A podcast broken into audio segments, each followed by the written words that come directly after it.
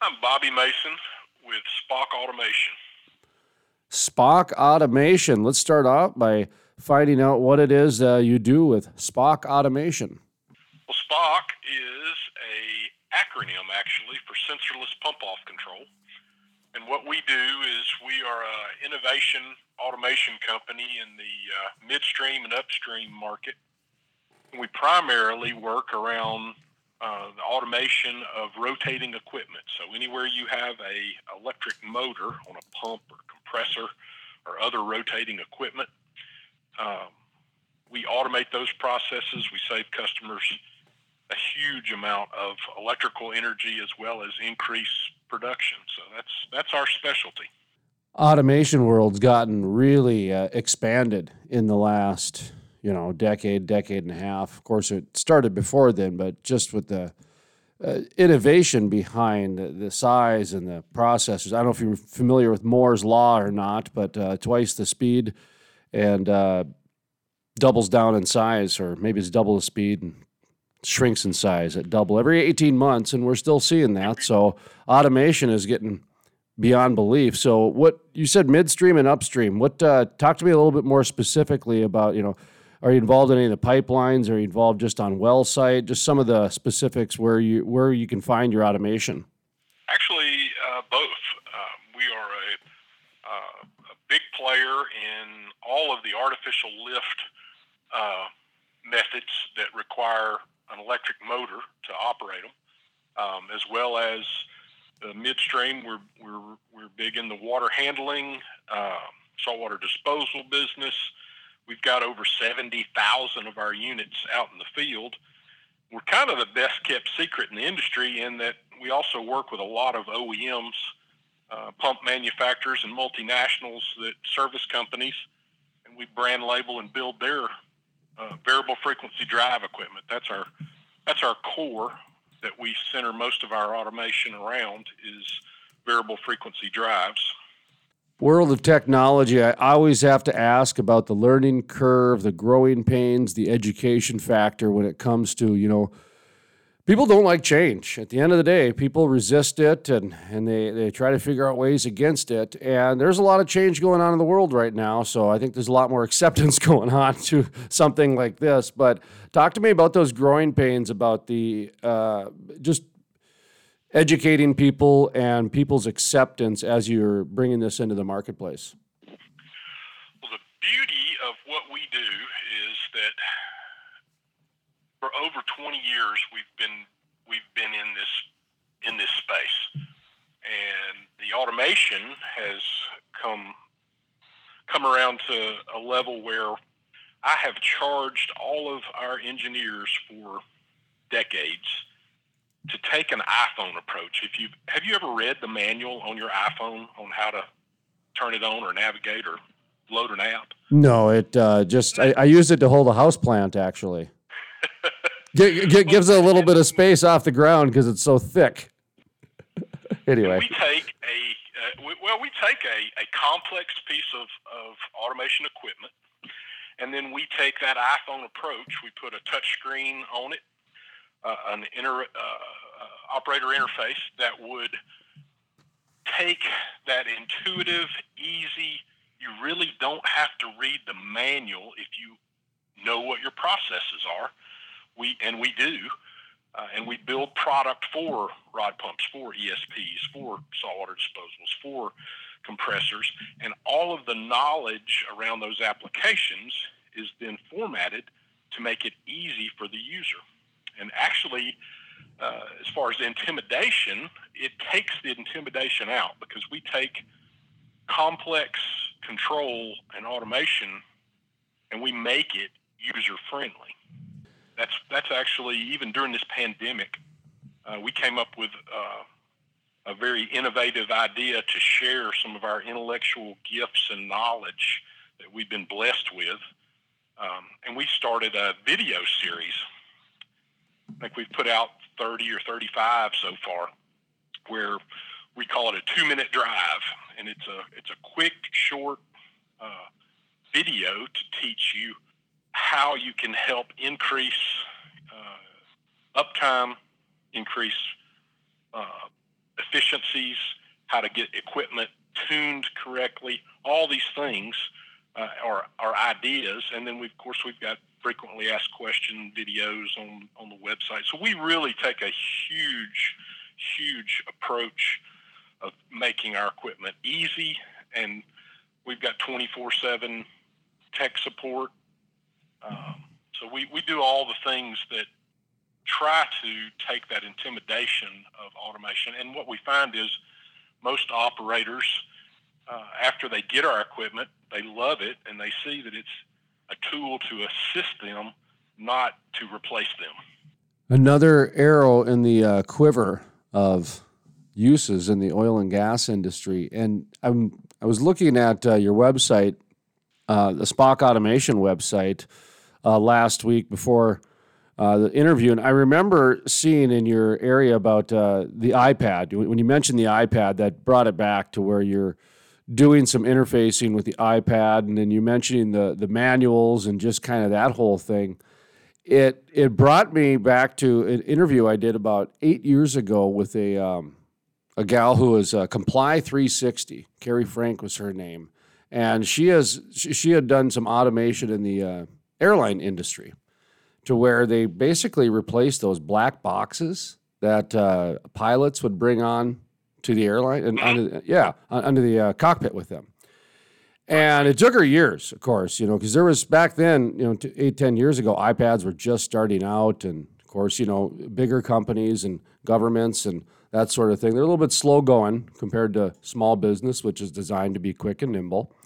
And so which you know you just even though you're not small business, you just mentioned about how you guys came up with some new innovation during the pandemic, which we're going to get to in just a second.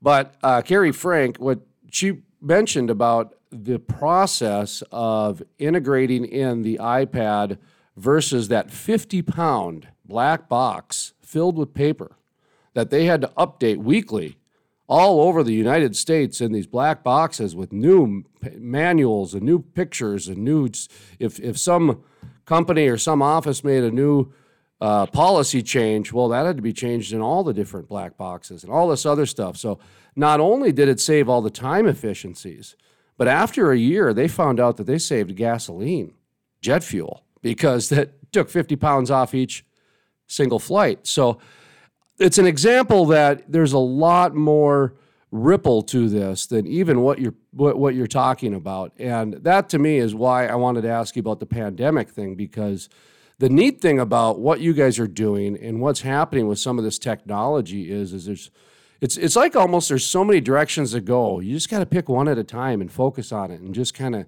go with that and so anyway, I'm not sure if you understand what I'm talking about or if I'm just No, I absolutely do. It actually is a, a, a perfect segue into we have a, a, a product called Well Optics, which is a, a SCADA, Supervisory Control and Data Acquisition.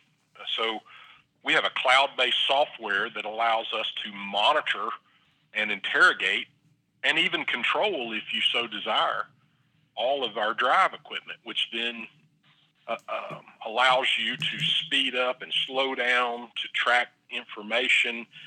And all of that is available to you on any internet connected device with as long as you have the proper sign in credentials. And so your your example is actually actually exactly what we can do instead of sending that pumper out every day to go to the same spot and write it all down in a in his in his log book, his notebook. We can collect all that information for you electronically. And let's just say you had a problem on a well site if it was a problem with our equipment, we can actually interrogate it remotely and give you some indication on what is wrong before you ever dispatch someone to the to the well site. So, yeah, I, I, I completely understand what you're talking about. Uh, it's amazing to me how the big data is really going to change oil and gas. And I was having a conversation this week with a gentleman about that, about how we're we're just really scratching the surface with a lot of this big data. Up in my neck of the woods where I came out of the Bakken, you know, we've been tracking that uh, core samples and core information since the 50s. Uh, and, and they got a library named the Laird Library that has all that information. So the thing about the Bakken was is that everybody knew where everything was. So they just it's, it's a price play at this point um, because all that information was there. Well, Montana and Texas and some of these other states they have that now, but there's still a lot of geography out there that's untapped, and they're still learning things every day. So, um, talk to me about how you know you you view big data and how you see that coming into play over the next you know three, four, five, I don't know whatever tomorrow, I guess, because when I was in school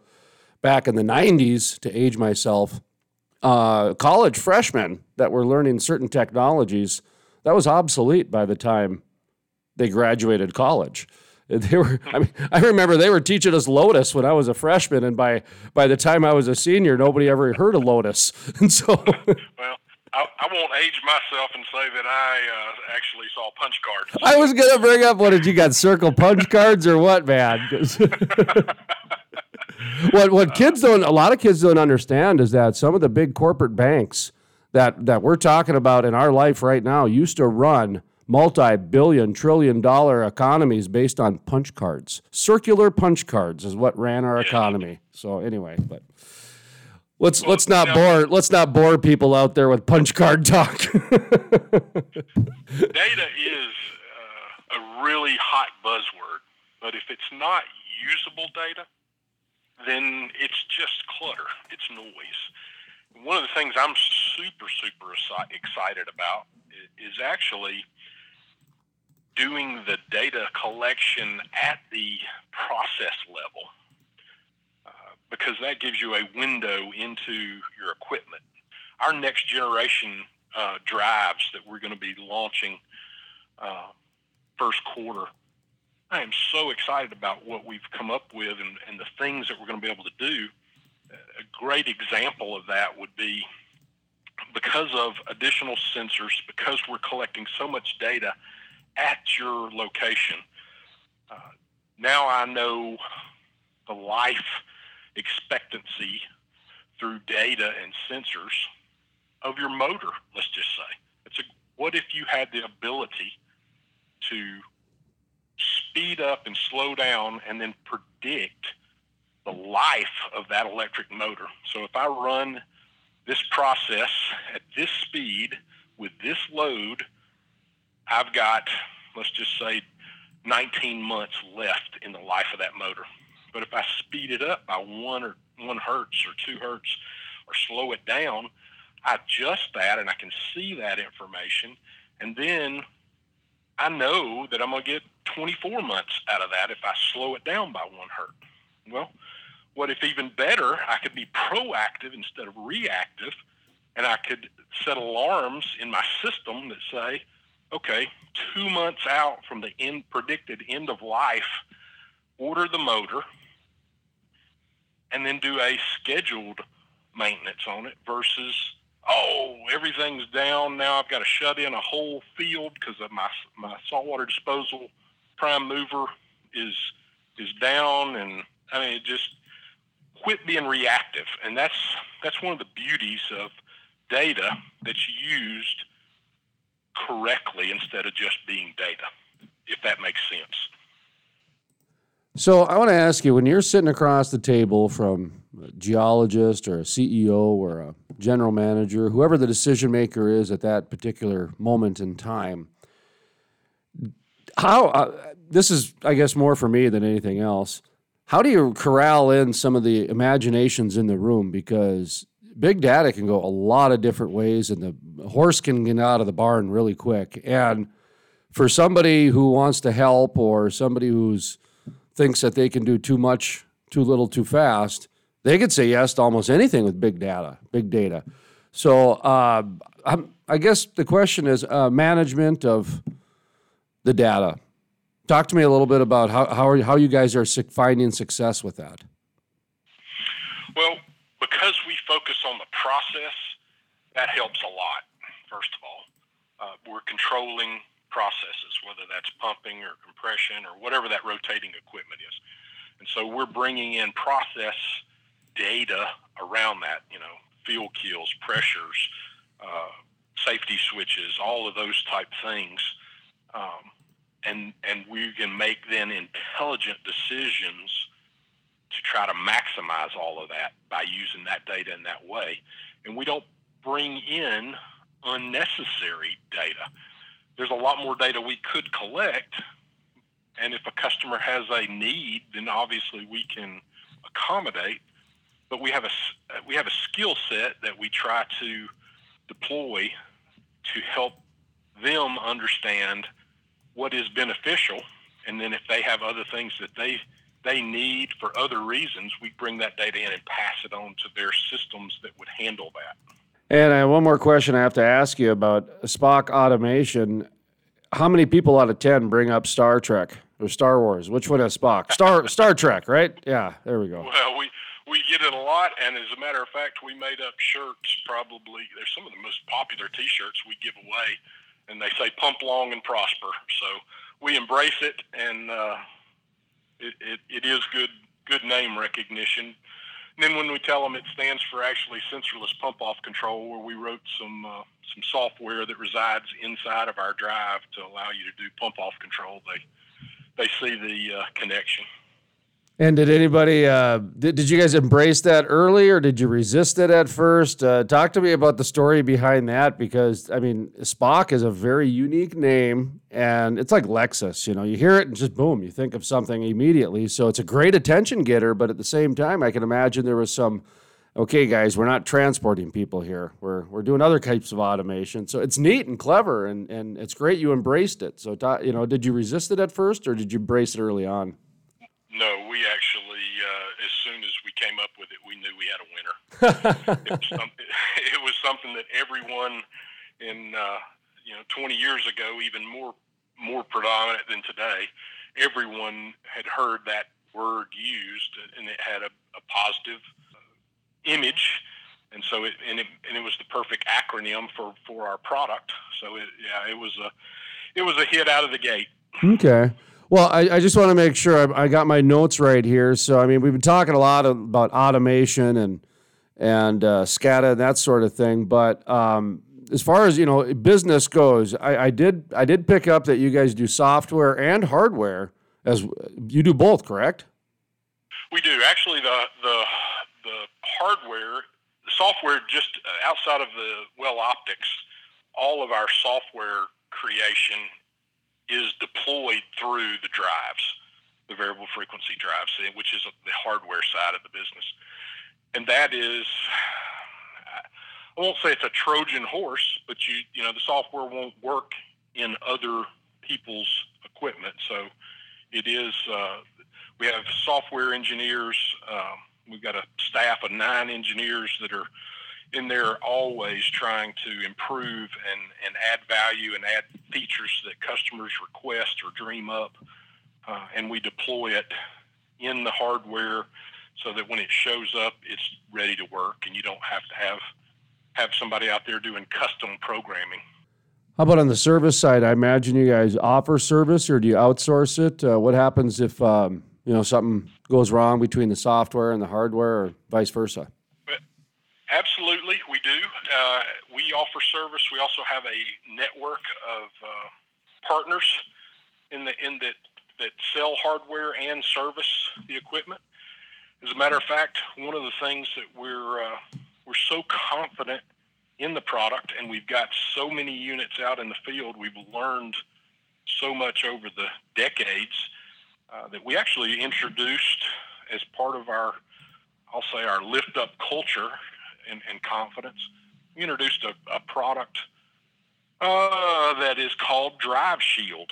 And Drive Shield is actually an extended warranty that is, you can get that in a three, a six, and a 10 year configuration. And it even includes lightning protection. So if my drive gets blown up by a, a lightning strike, we will replace that unit. Uh, we we have built a bulletproof uh, product that has all of the protections that you really need. Because let's face it, the oil and gas industry is usually in some of the harshest conditions uh, that that you can apply this type technology. With a lightning guarantee. Yes, we will replace the unit if, if you buy the extended warranty um, we we will replace the unit, uh, and if you go with the 10-year package, uh, we'll replace it for 10 years. It also that that one actually comes with uh, monitoring, equipment health monitoring through our SCADA system. Um, all of that's included in the package, and and we've got information about all of that on our website.